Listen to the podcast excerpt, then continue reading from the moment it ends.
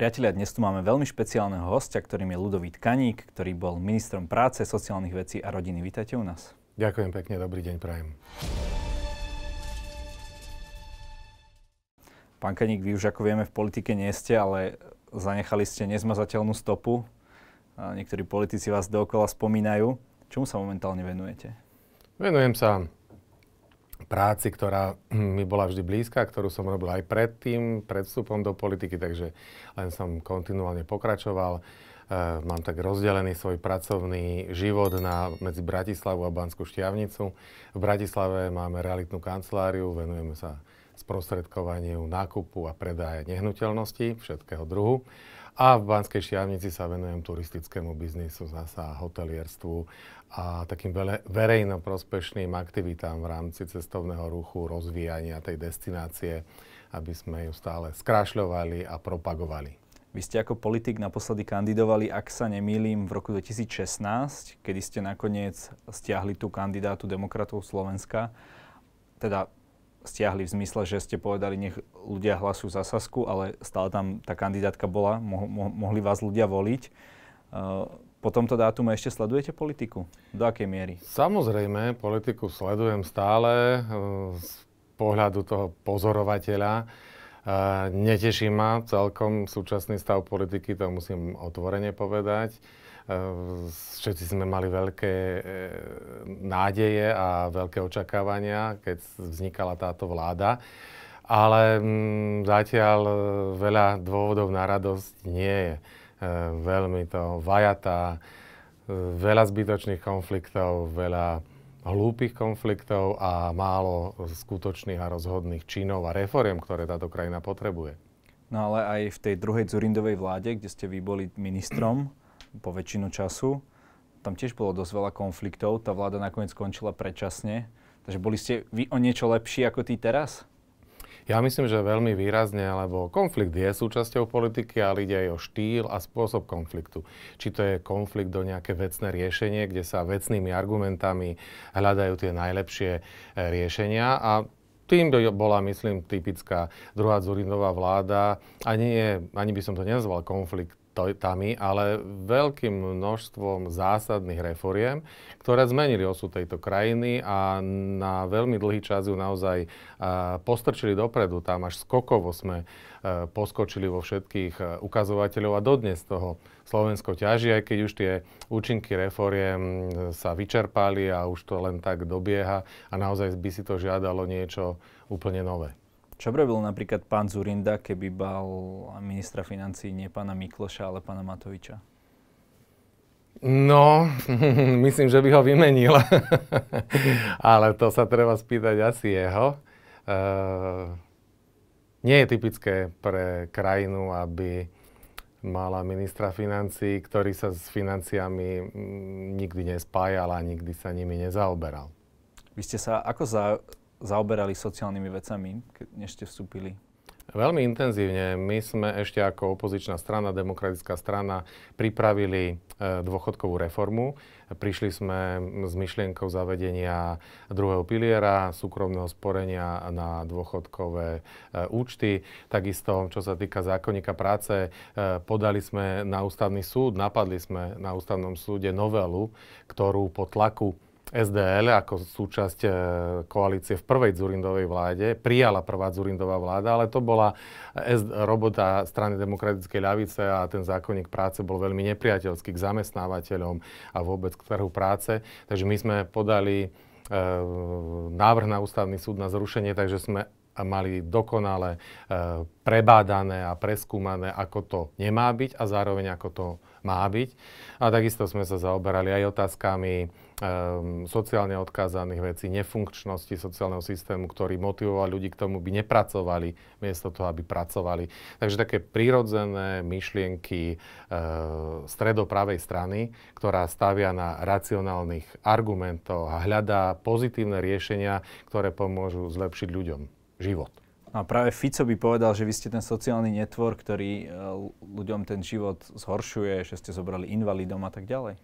Fico bol vždy expert eh, na to, že keď nevedel vecnými argumentami poraziť protivníka, tak vytiahol podpásové e, také osočovanie alebo osobné nálepkovanie, presne tak. On bol v tomto prvolezec a veľmi úspešný. Vtedy to bolo na politickej scéne niečo nové.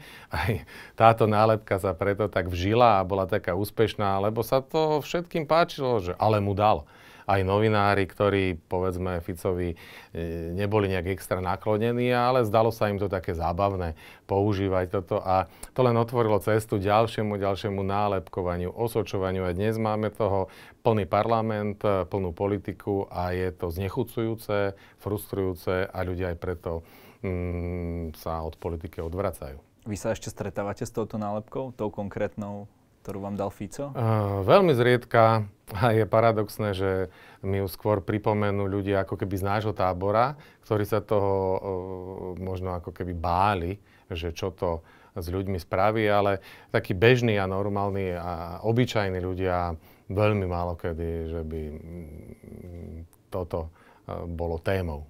Spomínali ste Fica, on veľmi bedlivo pracoval na tom, aby vlastne rozložil uh, druhú Zurindovú vládu, čo sa mu nakoniec aj podarilo. Niektorí hovoria, že Fico je momentálne opäť vo forme, vy to ako vidíte. Je to ten v úvodzovkách starý, dobrý Fico? Lebo vidíme, že aj teraz robí tlačovky, obvinenia a tak ďalej. Ako tá aktivita, vyzerá to, že tam je, ale je to také, ako, ako to bolo za vašej éry?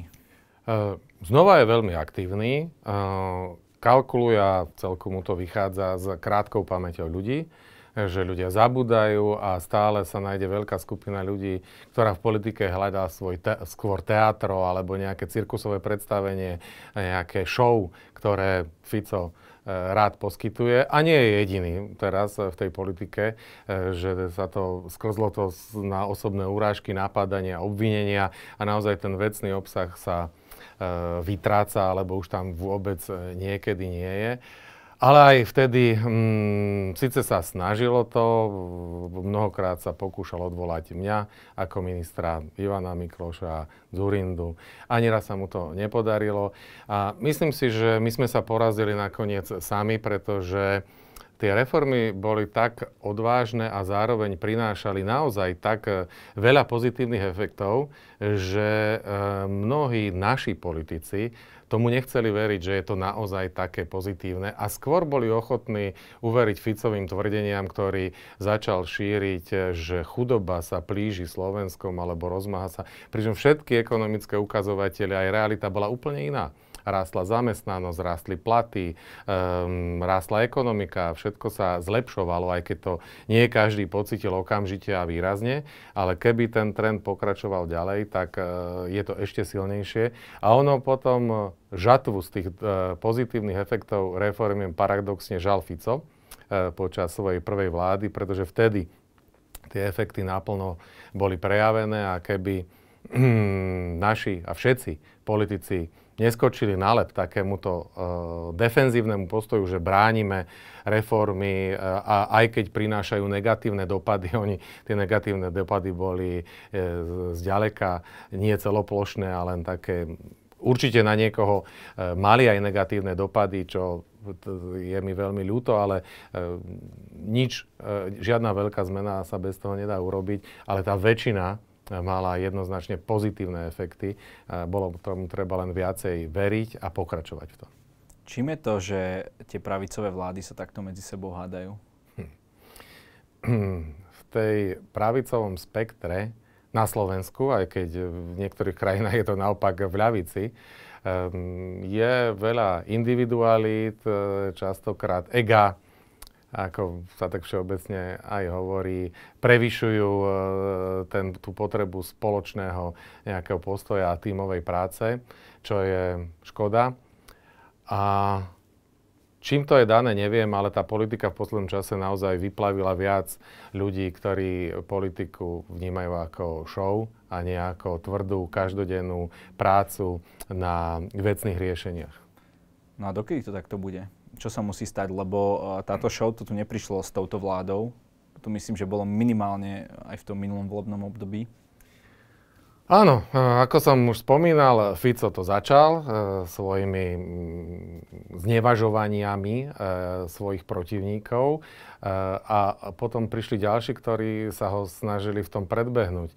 Ďalší, ktorý v tomto smere e, sa veľmi chytil, tohto bol e, Richard Sulík. Potom doniesol Igora Matoviča, ktorý bol úplne majster sveta a všetkých najprv zabával, potom častokrát urážal, znevažoval, napádal ľudí, ale tí voliči si ani nevšimli, že naozaj tá vecná podstata sa z toho vytráca. Je to kto komu ako dal, uvalil, ako ho zničil v nejakej diskusii. A to nie je politika. Takto sa politika robiť nemá. Neviem len, kedy sa to zmení. Zmení sa to vtedy, keď e, si znova uvedomíme všetci, že Zastupiteľská demokracia musí stať na štandardných politických stranách.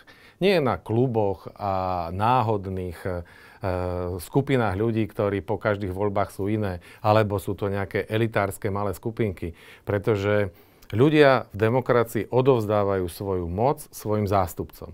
Ale aby to fungovalo, tá základňa musí byť široká. A ktoré sú to dneska tie štandardné politické strany? Je už veľmi málo pretože naozaj dlhé roky prebiehala deštrukcia, ktorá bola mm, jednak živená politikmi, ktorí napádali tieto strany, pomáhali im veľmi silne médiá, ktorým sa to tiež zdalo veľmi zaujímavé a novátorské.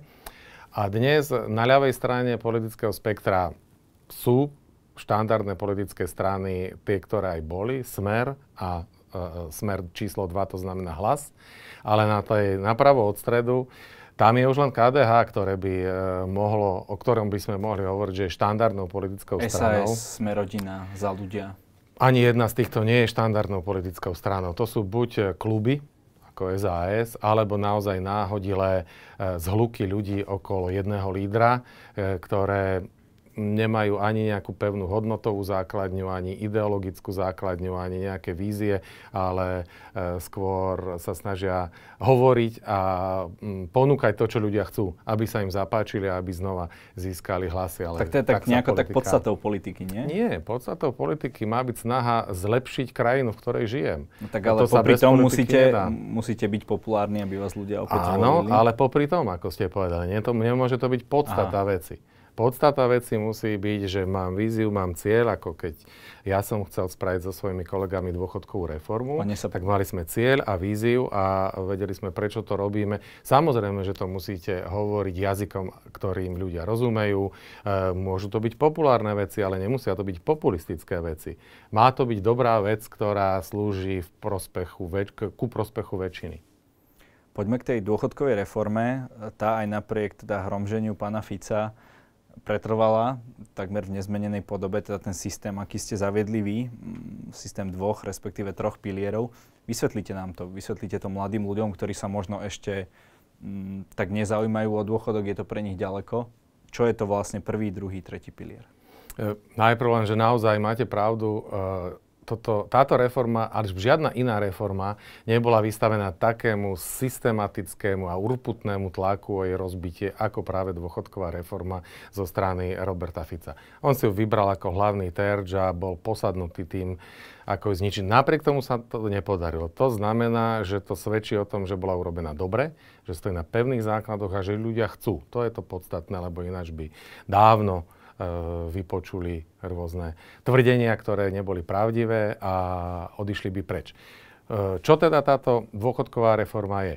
Jej hlavnou podstatou je druhý pilier, ktorý znamená, že každý pracujúci zamestnanec ví, hoci kto, kto poberá plat, e, keď je účastníkom druhého piliera, tak časť percent z jeho platu, ktoré by tak či tak odchádzali ako odvod do sociálnej poisťovne sa vyčlení a ide na jeho osobný účet. A tam, tam ja som v tom druhom pilieri automaticky? Aut, no nie, vy nie ste v tom pilieri automaticky, to bola jedna z negatívnych zmien, ktorú presadil Robert Fico. Takže vy ste to navrhovali tak, aby ja, keď som začal pracovať, Automaticky ste boli zaradení do druhého piliera, nemuseli ste nad tým premýšľať a automaticky peniaze, ktoré, teda odvody, ktoré sa viažu k vášmu zárobku, časť z nich odchádzala na váš, druhý, na váš osobný účet, stáva sa vašim osobným majetkom, hromadí sa každým rokom, investuje sa. Vďaka tomu investovaniu každoročne rastie o zaujímavé percentá. Za posledné 3-4 roky e, to bolo vyše 10%, takže to, to je veľmi úspešné. Len žiaľ Bohu dnes je veľmi e, zle poznačená opäť e, veľmi zlou novelou z dielne e, Roberta Fica, ktorá previedla väčšinu ľudí do tzv. garantovaných fondov, ktoré ale reálne garantujú len, že nemajú ľudia výnosy. Tí, ktorí sú v negarantovaných, najmä v indexových fondoch, tí dosahujú tie spomínané výnosy, vyše 10%, čo je dnes naozaj niečo úžasné, keď vám v banke nedajú ani 1% alebo niekedy nulu. E, tu dosahujete takéto veľké výnosy. No a za tie dlhé roky, veď e, pracovný život trvá 40 rokov a viac, ľudí, sa naozaj dokáže naakumulovať veľmi značná čiastka, ktorá tomu človeku patrí. A za tieto peniaze si on zabezpečuje e, súkromný dôchodok, ktorý je doplnkom k stále existujúcemu a pretrvávajúcemu priebežnému systému, ktorý tu máme aj budeme mať, ale ten je závislý od demografie, ktorá sa vyvíja negatívne. E, pribúda nám a bude nám pribúdať ľudí, ktorí sú v dôchodkovom veku, nepribúda nám e, mladých ľudí, ktorí budú pracovať, takže jeden človek za 20 rokov bude mať na krku v úvodzovkách ako keby dvoch dôchodcov, ktorí z jeho odvodov budú musieť byť financovaní. No a to je obrovský tlak na buď zníženie dôchodkov, buď radikálne zvyšovanie odvodov, alebo zvyšovanie daní, čo sú všetko negatívne správy, ktorým sa dá vyhnúť práve pomocou druhého piliera, že časť tých peňazí eh, je už riešená iným spôsobom. No to tak spravíte na individuálnej úrovni, ale potom tie peniaze, ktoré do toho, teda aby sme to vysvetlili, ten prvý pilier je taký ten bismarkovský, že vlastne tie peniaze, ktoré dnes zarobíme, sa rovno dávajú teda dôchodcom, čiže nič sa tam ako keby nešporí, ne, neinvestuje. Je to taký prietokový ohrievač. Áno, áno, r- presne tak. A v tom druhom pilieri teda časť peňazí si dám, ako keby som chcel proste banke, ja neviem, alebo dal, dal do nejakých fondov peniaze ale akurát, že toto zabezpečuje štát, alebo sú to nejaké súkromné Nie, štát firmy? na to vytvoril len rámec, zákonný rámec, ktorý toto umožňuje, ale e, to samotné investovanie a správu týchto prostriedkov zabezpečujú súkromné, špecializované firmy, na toto zriadené. Štátu by nikto neveril, že dokáže e, jeho peniaze? Mnohí by mu určite verili, ale určite by to nedokázal. E, to je žiaľ Bohu tak. A tieto firmy sú vlastnené veľkými bankami alebo uh, združeniami bank, lebo podmienky, ktoré bolo treba splniť, aby uh, dostal od Národnej banky niekto licenciu na takúto činnosť, naozaj boli veľmi, veľmi tvrdé. Takže nie sú to, že si dali záležať. naši ľudia. Absolútne nie. Sú to medzinárodné inštitúcie, renomované, v ktorých máme uh, peniaze na bankových účtoch, keď ich ukladáme v bankách, sú to tie isté finančné e, korporácie, e, ktoré naozaj majú renome po celom svete. Takže niektorí z nás, pracujúcich, uh, si odkladajú, dajme tomu tých, koľko je to, 5%? Teraz je to 5,1%, až sa dobre pamätám, každým rokom to o 4% teraz rastie. To sa nám ešte podarilo presadiť už síce z opozície, lebo pôvodne to bolo 9%. Fico to zrazil 9% na 4%. z tých odvodov pôjdu na ten váš súkromný účet. OK. Na váš súkromný účet. Áno, áno, môj ale tým pádom, že ja to nemám zriadené, tak posielam všetky peniaze. Všetky posielate sociálnej poisťovni, ktorých okamžite vyplatí e, dôchodcom a vy ste odkázaní na to, aká situácia bude, keď vy budete dôchodca, e, koľko bude mladých ľudí, aká bude politická Práve situácia. Práve to som sa vás chcel spýtať, preto ma to tak zaujíma. priznajú politici, nepriznajú, zoberú, pridajú. OK, čiže reálne v tejto situácii niekto môže už zarábať peniaze. A prečo sa o tom nevie? Prečo sa o tom nevie, je správna otázka. Ja to je celkom asi dosť peňazí. Fico nemal záujem na tom samozrejme a jeho vlády, aby sa o tom vedelo. Oni chceli teda peniaze v tom jednom balíku, aby teda mohli z toho dávať tie 13. a neviem, koľko Ľavicovým politikom sa vždy páči, keď sú občania závislí od štátu. Keď sú závislí od úradníkov, od ich moci, keď oni rozhodnú, komu dajú, komu nedajú a samozrejme očakávajú o to vďačnosť vo voľbách. Kupujú si tak týchto voličov. A mm, my, e, stredopraví politici, zasa posúvame väčšiu slobodu ľuďom, dávame im e, slobodu voľby, rozhodovania, majetok, e, aby nikto nebol chudobný, aby každý mohol svojimi schopnosťami dosiahnuť čo najlepšie postavenie a toto je jeden z nástrojov, že časť peňazí, ktoré by inak zhltol štát, sa stalo vlastníkom, vlastníctvom každého jednotlivca, ktorý je zapojený v tomto systéme. Dobre, ale bavíme sa teraz o piatich, možno to bude o pár percent viac za pár rokov. Čo ale spraviť s tým priebežným, teda tým grom toho dôchodkového systému? My vieme, že za tých 20 rokov alebo v roku 2060 No, ja som čítal takú štatistiku, že bude na jedného pracujúceho dva, dvaja dôchodcovia. To, to sa ako zaplatí? Ako, ako z čoho, aký... V roku 2060 možno budem v dôchodku ja, takže aký bude mať dôchodok? Nedá sa to zaplatiť. E, štáty, ktoré sa dostali do tejto situácii, to riešia alebo musia riešiť e, brutálnym zadlžovaním, ktoré opäť nakoniec do, dovedie krajinu do situácie, ako bolo Grécko a na akej balansuje Taliansko a mnohé iné krajiny. Takže to je zlá cesta pre ekonomiku. Ďalšie riešenia sú, že vám budú dvíhať dane, budú dvíhať odvody a keď už nebude inej cesty, tak sa budú musieť znižovať e, dôchodky. Všetko zlé riešenia a nie je to cesta. Dá sa s tým systémom robiť to, že ho racionalizujeme, že prispôsobuje sa tento systém tomu, že sa ľudia dožívajú väčšieho, dlhšieho veku. Takže to je tiež neskorší realita, odchod do dôchodku. Neskorší odchod do dôchodku.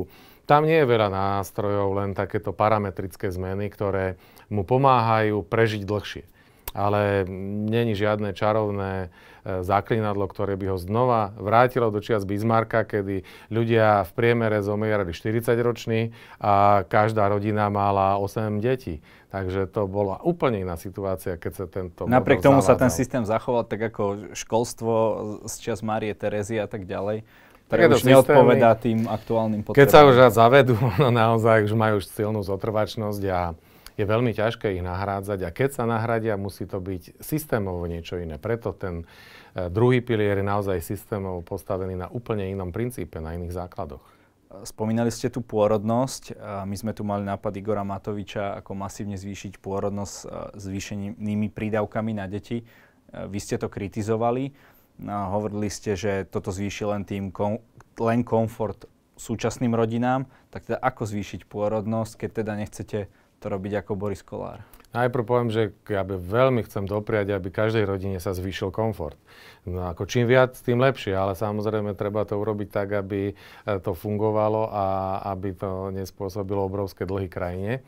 A e, toto, čo je navrhnuté, hlavne nedosiahne ten cieľ, pre ktorý sa to robí. Deti si nekúpite tým, že štát dá vyššie rodinné prídavky. Keď chcete, aby sa rodinám rodili, rodilo viac detí. Je to jednak veľmi dlhodobý proces a musíte sa zamerať nie na prvé dieťa, ktoré tá rodina bude mať tak či tak, ani na druhé dieťa, ktoré väčšina rodín bude mať tak či tak, ale musíte sa zamerať na ten zlom, kedy je už zriedkavo, alebo to, čo už rodiny nechcú. Tretie dieťa, štvrté dieťa. Tak to je tak aj celkom logické, keďže... Tým musíte dať o mnoho, ale veľmi výrazne vyššiu podporu. Nemusí to byť... A, a Takže dokonca... tento prídavok by nebol uh, podľa vášho gusta, by nebol tam na prvé a na druhé dieťa, ale by bol, dajme tomu, na tretie, na štvrté, na piaté.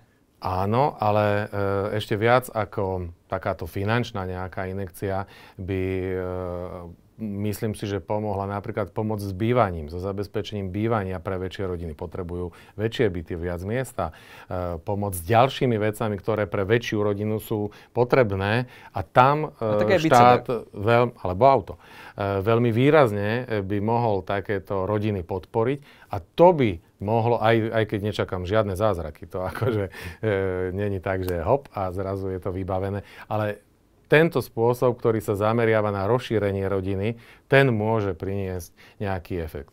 veľmi dôležitý aj, aj zmena, zmena celkového vnímania, ktorá sa deje cez desiatky rokov, lebo aj dnes máme na Slovensku dediny, a hovorím o nie rómskych osadách, ale dediny, e, kde je bežné, že e, majú rodiny 5-6 detí a žijú v takej istej krajine ako my. Akurát tam je to obvykle ľudia opakujú modely správania, ktoré vidia vo svojom okolí. Takže keď chceme, aby zmenili svoj model správania, museli by ho vidieť. Či v televízii, či v akýchkoľvek ďalších e, veciach, ktoré vnímajú, že je to normálne mať 3 deti, 4 deti. Ten Boris Kolár nie, to, málo, to málo ukazuje, hej? Boris Kolár, myslím si, že je taký model e, z inej kultúry, pretože má nielen veľa detí, ale aj veľa žien, s ktorými tie deti má ako by ten štát, a to naozaj nechcem nejako dl- dl- dlhšie rozoberať, ako by mohol pomôcť tým rodinám? A bajme sa nájomné byty, alebo podpora hypoték, alebo čo by bolo také najvýhodnejšie? Tých, na, tých nástrojov je naozaj veľa. Mohol by, e, hypotéka je veľmi dôležitý nástroj, takže tam by mohol veľmi pomôcť. Či by to išlo cez úroky, alebo odpustenie časti istiny, ktorú by zafinancoval štát. E, a určite by sa našla celá rada takýchto nástrojov, len naozaj mm, tu sa nejedná o symbolické niečo, musí to byť veľmi hmatateľné. Nie je to také trochu lavicové, keď hovoríte, že štát odpustiť istinu, toto jedno s druhým? Uh, Každopádne štát tu máme na to, aby nám pomáhal. Na to mm, si ho ľudia zriadili. Spoločenská dohoda vzniká na tom, že potrebujeme niektoré veci riešiť spoločne, takže ani stredopraví politici nemajú k štátu nepriateľský postoj, akurát nechcú, aby oberali ľudí o slobodu. OK. Uh, jednej veci, ktoré sme sa nedotkli, hovorili sme o prvom, o druhom a teraz ten tretí pilier, ktorý je vlastne komerčný, v podstate človek má na výber sám, ako si bude nejakým spôsobom šporiť na dôchodok. Čo by ste teda vy poradili mladým ľuďom? Určite najlepšia a najjednoduchšia možnosť pre každého dostupná je vstup do druhého piliera. Kto ešte to neurobil, nech tak urobí. Tam je potom možnosť zvýšiť príspevok na základe dobrovoľného rozhodnutia a keďže to je najlacnejší z hľadiska poplatkov spôsob sporenia a investovania, tak je to veľmi výhodné. Finančne sa bavíme o, ak- o akých sumách? Nie sú ničím limitované. Myslím, uh, OK, čiže čím viac asi dáte, tak tým... Tým viac sa vám tam Ale tak zhruba, aby sme vedeli povedať.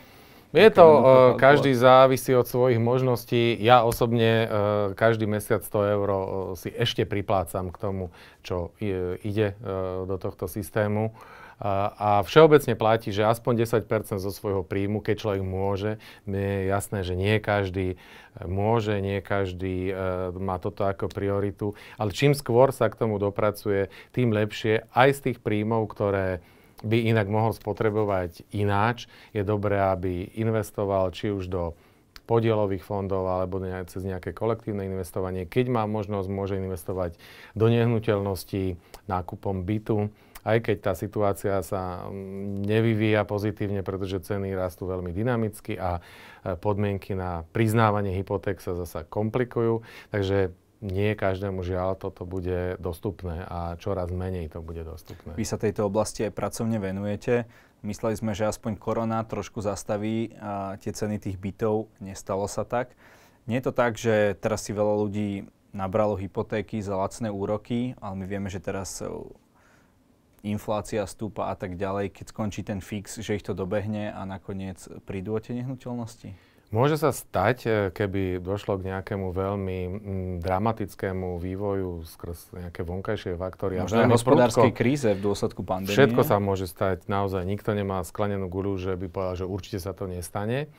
A, a že nastanú problémy, ale keď človek aj investuje cez hypotéku do nehnuteľnosti a e, dôjde do situácie, že už e, nevládze, nemôže splácať túto hypotéku, stále e, má v držbe túto nehnuteľnosť a stále ju môže predať. Takže nie je to zlá investícia ani v takej situácii, len sa jej musí potom zdať. Nepríde potom o tie peniaze, ktoré že už nepredá tak výhodne, bude pod časovým si, tlakom pokiaľ, a tak ďalej? Pokiaľ nejak extrémne zle nekupoval, tie ceny nebudú klesať. Oni môžu stagnovať, alebo sa spomalí ich rast, ale nepredpokladám, že by uh, klesali. Takže keď niekto kúpil pred dvoma rokmi, dnes predá určite za podstatne viac. Aj keď dnes, e, dnes kúpi niekto nehnuteľnosť len samozrejme nech, nesmie prepáliť a nesmie kúpiť za hodzakú cenu, tak si myslím, že za rok, eh, keby sa aj niečo stalo, tak minimálne za mierne zvýšenú cenu ju predá. A keď si to porovnáme s možnosťami inými, že mám tie peniaze na bežnom účte, tak určite lepšie e, cez rast hodnoty nehnuteľnosti dosiahne človek väčší výnos ako nulový alebo pár desatín eh, percentuálny e, úrok, ktorý môže poskytnúť banka. Dokedy budú tie ceny nehnuteľnosti stúpať? Ja si myslím, že dovtedy, kým sa veľmi zásadne nerozbehne výstavba bytov a nehnuteľností. Bajme sa o štátnych nájomných bytoch? Mm, to sú nájomné byty zasa a to si myslím, že tiež z toho veľa vody nebude, z toho mráčka veľmi nezaprší. To sú tiež také nedomyslené celkom vízie, viac politické ako praktické. Tak ale v Rakúsku to funguje, máme tu kúsok Len na, aj tu to môže fungovať, len inak ako sa to pripravuje a nie skrz štát, ktorý by do toho mal investovať, ale skrz to, že štát e, vytvorí systém, aby bolo výhodné súkromným investorom stavať nájomné byty. A keď ich bude dostatok, tak aj ceny budú primerané a nebudú vysoké. A s tými nehnuteľnosťami, ktoré sa kupujú, tak zasa je problém, že samozprávy e, až neužívajú svoje postavenie a prenesené právomoci, ktoré majú a proces povoľovania výstavby je strašidelne dlhý. Takže preto sa stavia málo, ten trh je hladný, e, dopyt je vysoký, ale ponuka je nízka to je E, prirodzené, je to zákon dopytu a ponuky, že ceny rastú. Takže musíme o mnoho väčšiu ponuku dostať na trh, aby, ceny, aby sa rast cien zastavil a aby prípadne e, sa stabilizovali ceny. Ale to treba naozaj veľkú reformu v oblasti stavebnej legislatívy a realistickejšiu, ako je tá, ktorá je dnes na stole. A z toho je zle čo? Ja si myslím, že e, pán vicepremiér uh, otvoril nie jeden front, ale 10 frontov, lebo bojuje proti všetkým, proti samozprávom, občanom. Uh, Developerov poteší? Chce mm, potešiť? Zdanlivo, lebo keď sa nič nezmení, čo tomu vážne hrozí, pretože keď chcete všetko a strašne veľa, môže sa stať, že nedostanete vôbec nič. Takže viac realizmu, viacej pochopenia pre E, situáciu aj pre občanov by určite tejto reforme pomohlo. A rozumiem tomu, že keďže naozaj samozprávy nepochopili, že nie je ich úlohou správať sa ako nejakí malí mocnári na tomto svojom území a e, nerešpektovať zákon v zmysle, že aj samozpráva musí fungovať aj v stavebnice podľa zákona, má svoje lehoty na vydávanie rozhodnutí a nemôže ich ignorovať, tak e, by nebolo nutné uvažovať o tom, že je dobre preniesť opäť výkon e, tejto správy na štát. Pretože naozaj primátor, starosta nejakého mesta predovšetkým špekuluje, že či nenahnevá občanov tamtej ulice alebo tamtoho sídliska a potom brzdí aj dobré veci, ktoré by inak boli potrebné, pretože každá jedna vec nájde, zvlášť spoločnosti, ktorá je slobodná a nič, nikoho e, nekritizuje za jeho názor, tak vždy sa nájde skupina ľudí, ktorá je proti. No ale nemôžeme vždy e, každému vyhovieť. Musíme vedieť, že toto je pozitívne pre väčšinu a toto zasa nie. Tak ale kto by to mal riešiť, keď nie starostovia, primátori, keď nie štát? Starostovia a primátori by mali mať určite v tom vážne slovo ale obávam sa, že mm, za roky fungovania toho, kedy už vykonávali túto stavebnú činnosť, e, nepreukázali, že e, vedia povýšiť svoj osobný volebný záujem e, alebo ponížiť a povýšiť nad to záujem celku, aby sa to mesto rozvíjalo a aby rástlo, lebo rozvoj nie je v brzdení. Rozvoj je v podpore dobrých vecí. Vy hovoríte stále, že ste stredopravý politík a máte ešte nejaké politické ambície? Momentálne nie, ale keď už raz človek e, politiku robil a zaoberá sa ňou, vždy sa bude dívať na veci ako politik. Čo to znamená?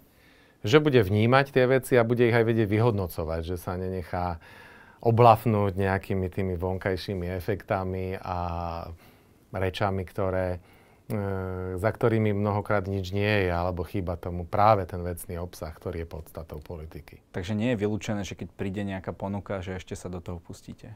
Musel by to byť dobrý tím, ktorý naozaj je, sa zhoduje na tom, čo treba urobiť a má rovnakú hodnotovú základňu, má rovnakú víziu. A taký tým sa tu kedy nájde?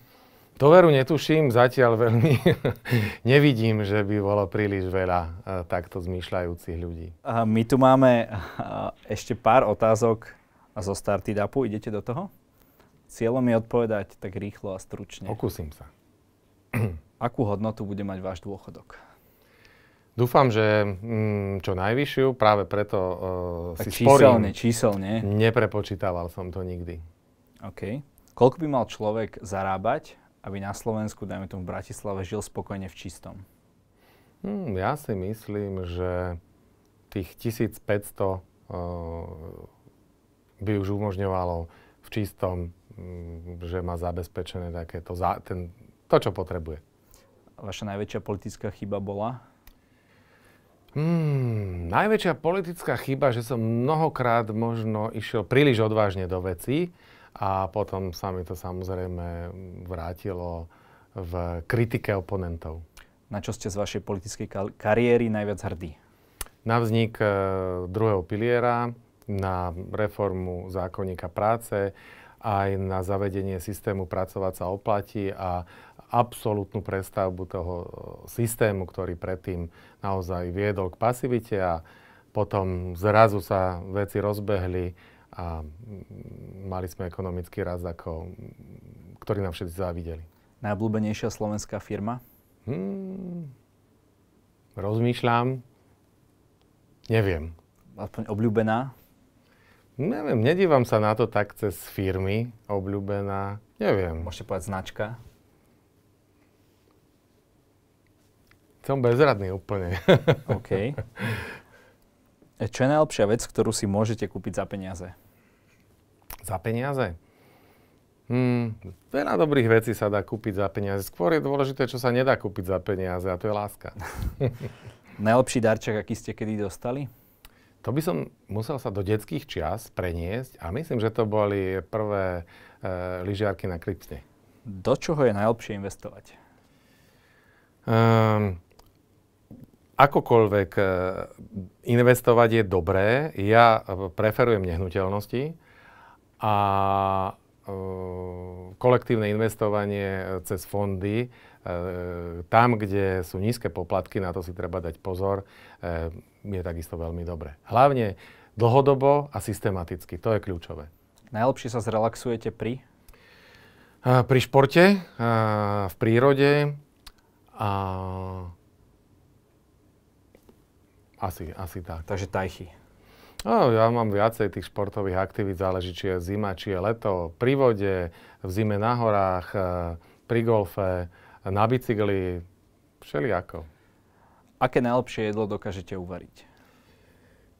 Dosť veľa dobrých jedál, ale najradšej grillujem. Uh, grillujem a dobré brinzové halušky som vedel urobiť. Nerobím to často, uh, ale keď sme súťažili, tak boli myslím, že veľmi dobré. Najkrajšie miesto, kde ste boli? Banská šťavnica si myslím, že najkrajšie. A v zahraničí mm, Stredozemné more, Chorvátsko je nádherné, ale aj talianské dolomity sú krásne. Ehm, na Filipínach som raz bola, to je tiež zase úplne niečo iné, úžasné. Svet je strašne krásny a má strašne veľa krásnych miest. Ale Slovensko je nádherné. Keby ste si mohli zobrať jednu vec na pustý ostrov, čo by to bola? Hmm, manželku. No neviem, či to je vec, ale ah, dobre. Pardon. jednu vec. Ako, hm. Iba jednu? No vož. To by som dal si aj ja. Uh, vec, ktorú si chcete kúpiť a ešte ste si ju nekúpili? Neviem. Veľa je veci, ktoré si človek môže kúpiť, ale nie je to pre mňa nejaká téma, aby som nad tým premyšľal, že čo by som si tak mohol kúpiť a nekúpil. Ja skôr invest, e, rozmýšľam, že čo by som mohol postaviť, zainvestovať, e, vytvoriť, ale to nie je nejaká jednotlivá vec. Okay. Banskej Štiavnici máme pár projektov verejnoprospešných, na ktorých teraz pracujeme a keď sa podaria, budem veľmi rád. Pán Kaník, každý v našej relácii môže niečo na záver odkázať našim divákom, možno niečo, čo nezaznelo, čokoľvek. Nech sa páči, tu je vaša kamera. Hmm. Keďže som na to nebol upozornený a nemám nič pripravené, tak musím veľmi rýchlo uh, sa spoľahnúť na intuíciu a na nejaký nápad. Prijal by som divákom, aby žili v krajine, ktorá, ktorá bude mať kľudných, pokojných, zodpovedných politikov, možno niekedy aj nudných, ale nie cirkusantov a nie tých, ktorí robia veci na efekt. Ale takých, ktorí hľadajú riešenia, aby tie riešenia naozaj boli aj dobré. Ďakujem za rozhovor. Ďakujem za pozvanie.